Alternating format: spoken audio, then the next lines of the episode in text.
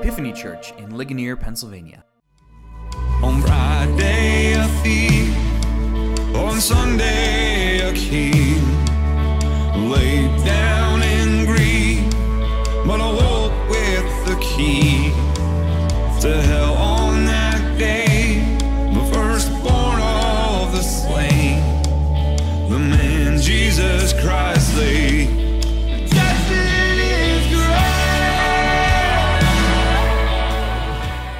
Welcome to Epiphany's Sunday Sermons, a podcast ministry of Epiphany Anglican Fellowship in Ligonier, Pennsylvania. Our church exists to help people discover and rediscover the love of God in the Christian gospel. To learn more about our church, visit our website at epiphanyligonier.org. It's always fun when the book of Revelation comes through on our assigned readings for a Sunday, isn't it? Uh, and I hope to break it down for you and make it a little more palatable this morning because uh, I think it has something very important to say, uh, not just to us as people, but us who have our host today from Light of Life joining us to talk about their ministry.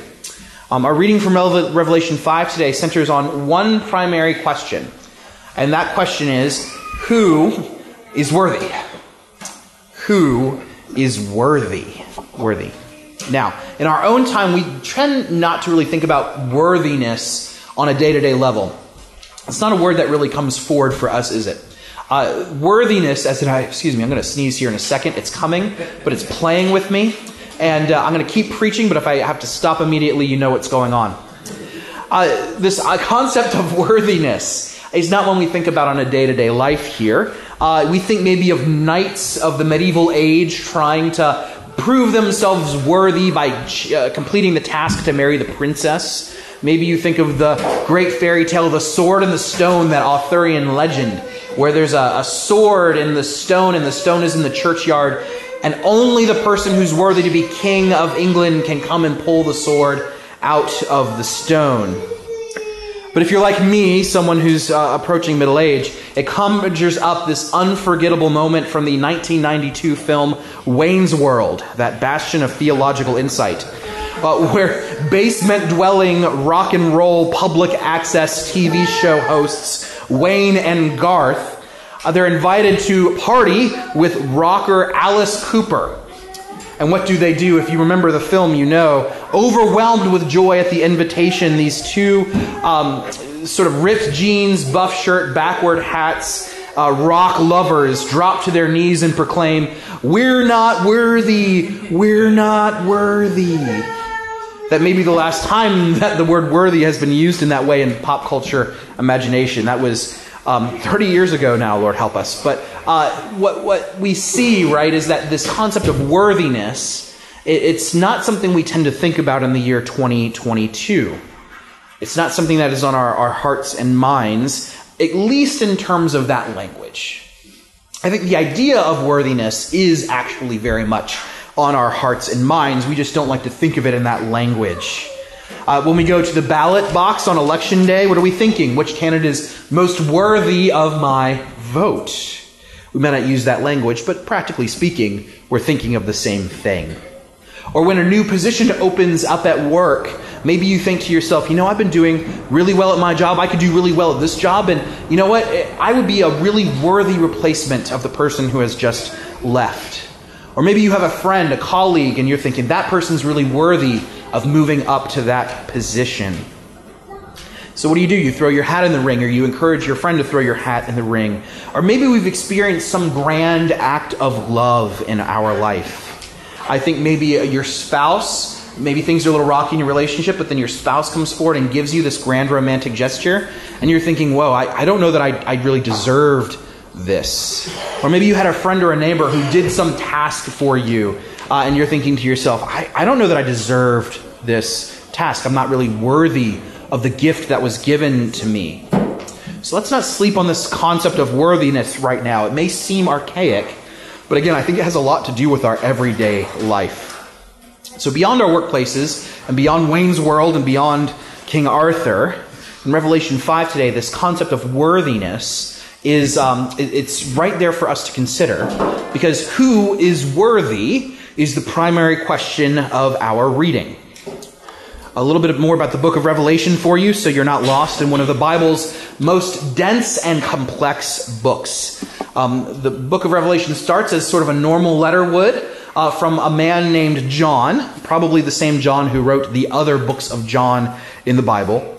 And uh, he was writing it to churches in the region of Turkey. We, at the time they called it Asia Minor, we call it Turkey.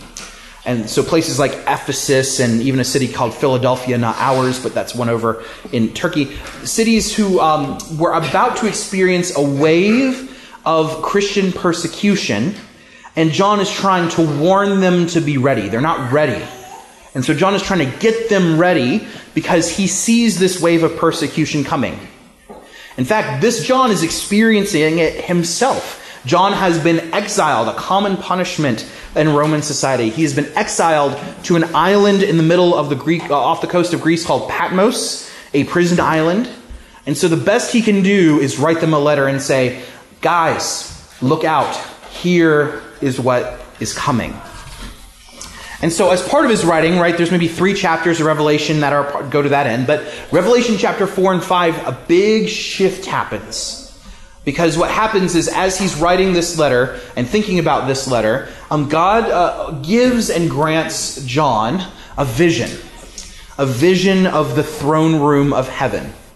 And the rest of the letter will be John trying to articulate something that is fundamentally indescribable to his readers.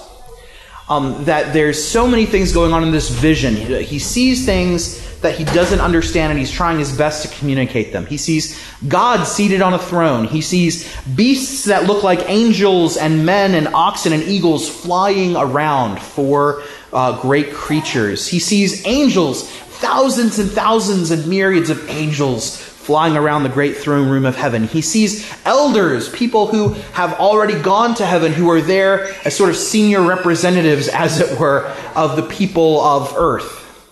And so he sees all of this going down, and he's thinking to himself, wow, um, I don't know how to describe it, and so he uses what we call apocalyptic language to describe it. Imagery filled with symbolism and Old Testament references, um, awe, and, and he's trying to again describe to us something that is really not all that describable. Um, and so, what does he see in this great throne room of heaven? He sees God on the throne reach out with a scroll that has seven seals on it. Now, John, you see, John, um, the John of our reading, um, John knows what's in that scroll. Um, John has been reading his Old Testament. He knows what the prophets had said about that scroll. And this scroll bears such an important weight um, to the history of the world that John is moved to tears. The text says he wept and he wept. He wept profusely because he saw this scroll and no one in heaven was able to open it. Not any of the fantastical creatures, not any of the angels, not any of the elders. No one had the authority to open this scroll. So, what is in the scroll? What is John so moved about? Why is this scroll such a big deal? Well, it turns out, um, if you go back and read through Old Testament books like Isaiah and Ezekiel and Daniel, you'll see that in that scroll, um, in these Old Testament readings, God says, Take all of my judgments on the wickedness of the world and take my promise of salvation for the world. I want you to take it, write it down, and seal it up in a scroll. Because it's coming, but it's not coming yet. So before it comes, we're going to take it like a written promise, we're going to seal it up in a scroll, and we're going to save it for a later day. Because one day, the scroll is going to come. One day, we're going to open this scroll. And that day will be the day of the Lord. That day will be the beginning of the new heavens and the new earth. That day, when we pop this scroll open, I will do everything to set the world right. That's the vision that God gives prophets like Daniel and Ezekiel and Isaiah. That all of the delayed judgments for wickedness, they're in this scroll.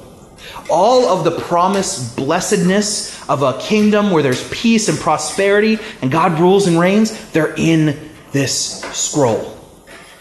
So the scroll is very important. Imagine John, right, sitting there, and he sees that scroll and he knows in that scroll, every unanswered prayer that he has ever prayed, it's in that scroll. every heartbreak he's ever experienced, the consolation for it all, it's in that scroll. The new heavens and the new earth, the end to his exile on the island of Patmos. Um, every single um, sort of blessed thing that God has promised in the end of time, it's in that scroll. And so God produces the scroll that has everything in it for the end of time, for the blessedness of his people. And there's no one there to open it. There's no one there to open it. No one's worthy enough. Um, the angels can't, the elders can't. And John, he says it's right there. It's right out of reach. The scroll that has every blessed conclusion to human existence. It's this close, and I can't get in. No one's there to open it. And you, you cry too if you were in his situation, I think. Um, I don't know what you've been through, I don't know what you're going through, but to see the, the great consolation of heaven and to realize it's not coming, I can't get to it, no one can get to it, it's heartbreaking stuff. But, so at the end of our reading, is it? One of the elders comes up to John and says, We can't open it, but there's someone who can. There is someone who is worthy to open it. And sure enough, of all the great crazy creatures that have been seen in this vision, John sees a lamb with lots of eyes and horns who has uh, acting as if it has been slaughtered but come back to life. Uh, a lamb with um, that would have had uh, very gruesome looking uh, knife marks on its neck comes forward and takes the scroll from the hand of God. Right? Here's what the passage says Between the throne and the four living creatures and among the elders, I saw a lamb standing as though it had been slain, with seven horns and seven eyes, which are the seven spirits of God sent out into all the earth. And he went and took the scroll from the right hand of him who was seated on the throne. Now, it's very remarkable, right? We know, because we are people of the Bible, we know that there is a lamb who was slain who came back from the dead. We know that even though the name Jesus Christ is not explicitly mentioned in this text, we know that there are a lot of other names for Jesus that are the Lion of Judah, the Root of David, the Lamb who was slain. It is Jesus Christ, friends, who comes forward to take the scroll from the God the Father in heaven. And when he does this, when he takes that scroll, all of heaven goes nuts. Did you catch that in the reading? People are breaking out into new songs they've never sung before. People are raising up incense in prayer. People are shouting, they're clapping, they're, they're, they're so excited. And what do they say? They say things like, Jesus is worthy. Jesus is blessed. Honor and glory to Jesus because he is one who is worthy, who can open that scroll. Because of his death and resurrection, he has proved beyond a shadow of a doubt that he is worthy to pop those seven seals off of the scroll. And he is uh, beyond worthy to execute the judgment um, and the reconciliation and the, the compensation that is contained within that scroll. Jesus Christ, friends, is worthy to break the seal and open the scroll.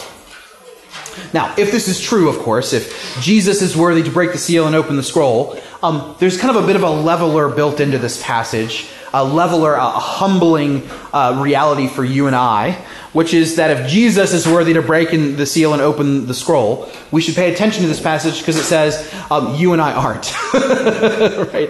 You and I aren't worthy to break the seal and open the scroll. Um, because Jesus, of course, rose from the dead, vindication after living a perfect life. He is the one whom death should not have touched, and yet in doing so, he has destroyed death. Jesus is the one with the virtue and the power and the capacity and the trust to open the scroll. And, uh, well, we ain't got that, uh, to say the least. Um, and, and part of what this does is, I think, there's this great leveling force that in the great cosmic line drawn in the sand, um, there's Jesus on one side and everybody else on the other. That's really where the only line that can be drawn in the universe is. That if you're going to draw a line and begin to divide people, there's Jesus on one side and everybody else on the other. Um, this is a, a humbling passage. Because when we talk about things about being worthy for politics or professional advancement or worthy of gifts from our, our loved ones, we're talking about Jesus being worthy on a whole other level and us being unworthy on a whole other level. And this has something to say about all facets of life, but I do want to focus in on one particular thing, which is this has something to say about how we treat people who are different than us and who are having a harder time with life. I think this text has something very important to say about how we treat those who are um, struggling with life in ways that we aren't. I'll give you an example of my own personal struggles with this. Last week, um, as all good pastors do, uh, we were at the Chick fil A in Greensburg. and uh, uh, their chicken's good. Don't judge me, okay? I'm not a stereotype, I promise. Uh, we, were, we were running errands up in the, the area. We grabbed Chick fil A for, for lunch. And um, I saw something I hadn't seen before. I, we see occasionally, of course, panhandlers, but this was a, a unique one. I hadn't seen this before. It was three kids. They look like kids. And they pulled up in a car. One of them maybe looked 16. They got out of the car and they had a piece of, of white poster board. And the white poster board said, um, Our mom is sick and in the hospital and we can't afford food. Can you help us? And our response to that, of course, uh, as we discussed in the car, and you know, Beth was there, but just pretend it's me. Beth wasn't there; she wasn't privy to this discussion, but pretend it's all in my head. Um, as we're in the car, my mind immediately begins to ask the question: Is this person worthy of my help? Are these kids, these teens, are they worthy of my help? And I automatically start to think things like, um, "Do they look like they're on drugs?" you know. Um, where, are, where is CYS in the middle of this? Like, where, where are Child and Youth Protective Services? Are they, are they wearing Nikes? Like, are they really expecting for help when they're wearing like Nike sweatpants? They certainly don't look hungry. Um, maybe they're just too young to work. I, I don't understand why they're out there panhandling. Maybe they're just outside the Chick fil A asking for money because they know Chick fil A is the religious place to eat and religious people give money away.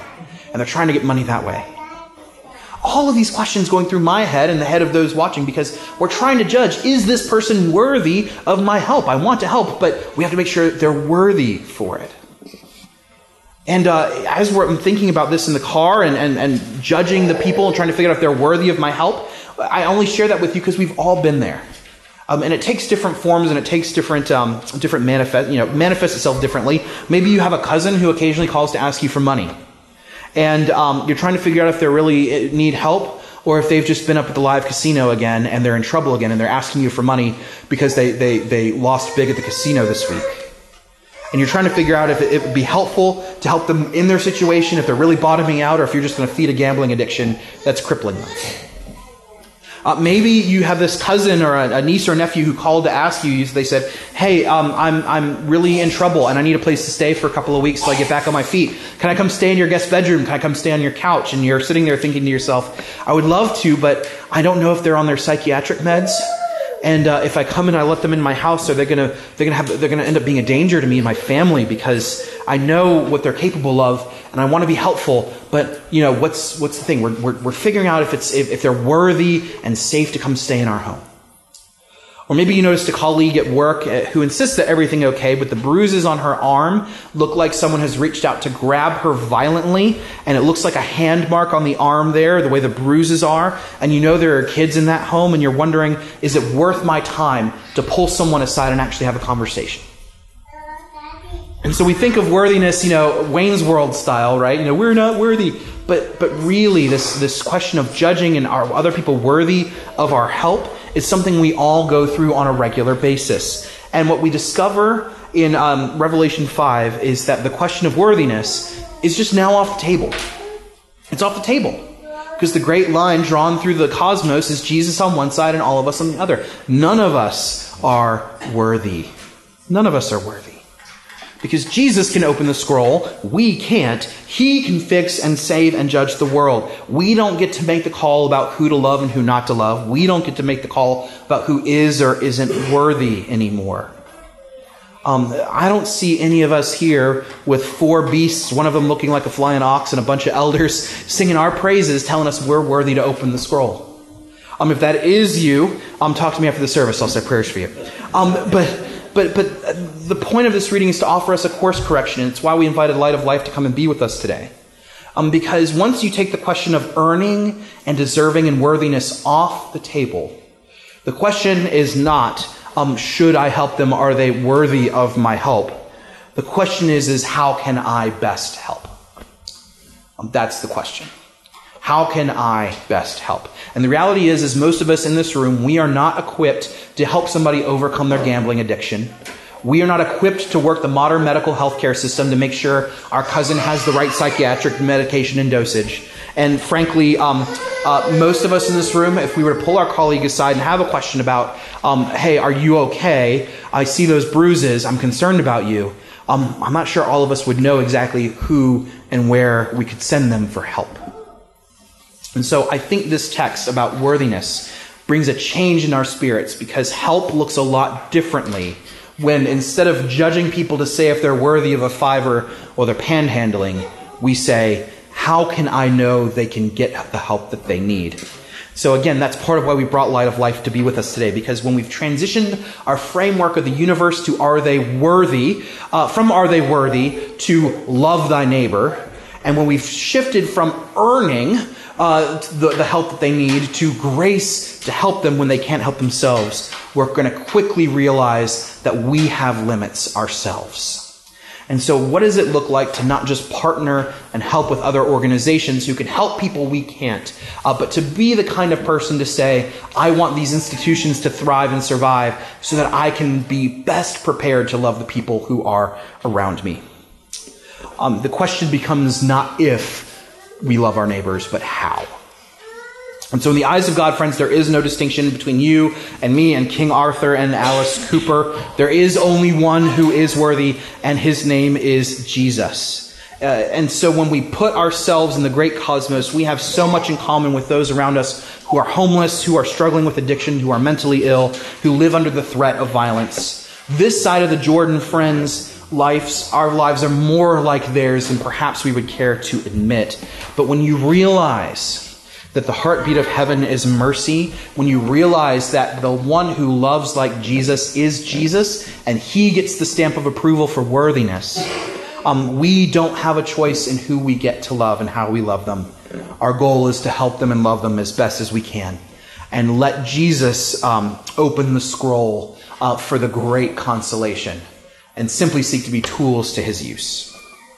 And so, after we affirm our faith, friends, in a moment, in the words of the Nicene Creed, I'm going to invite our friend uh, Colleen from Light of Life to come forward. She's going to tell us a little bit about Light of Life. Uh, what we're going to do is I've asked a, a, handful of people to say prayers, but we're going to open up the church to pray for Light of Life and the things that they need prayer for. Then, after our uh, service today, we're going to head down to the fellowship hall. We're going to uh, be there. Uh, we have a bunch of extra snacks for coffee hour today, uh, and we're going to get together and spend a little bit of time hearing more about Light of Life. And I consider you friends, of course, uh, it would be, uh, I would invite you, friends, uh, to say prayers for Light of Life. to see if you can be helpful and even to do a review of your finances and see if there's a way we can help them give. And of course, tomorrow, we've been talking about this for months. We're going to have the Rescue Dogs food truck. It's going to be a beautiful day. They're going to be uh, in town on the Diamond of Ligonier. Uh, I invite you to come out, grab lunch, then bring some friends so we can continue to help support a ministry who is more skilled at loving our neighbors in particular crisis than we are. And in doing so, friends, we're not showing that we are indeed worthy. We are simply showing our gratitude to the one who is, the Lamb of God who is slain and risen from the dead. In Jesus' name, amen.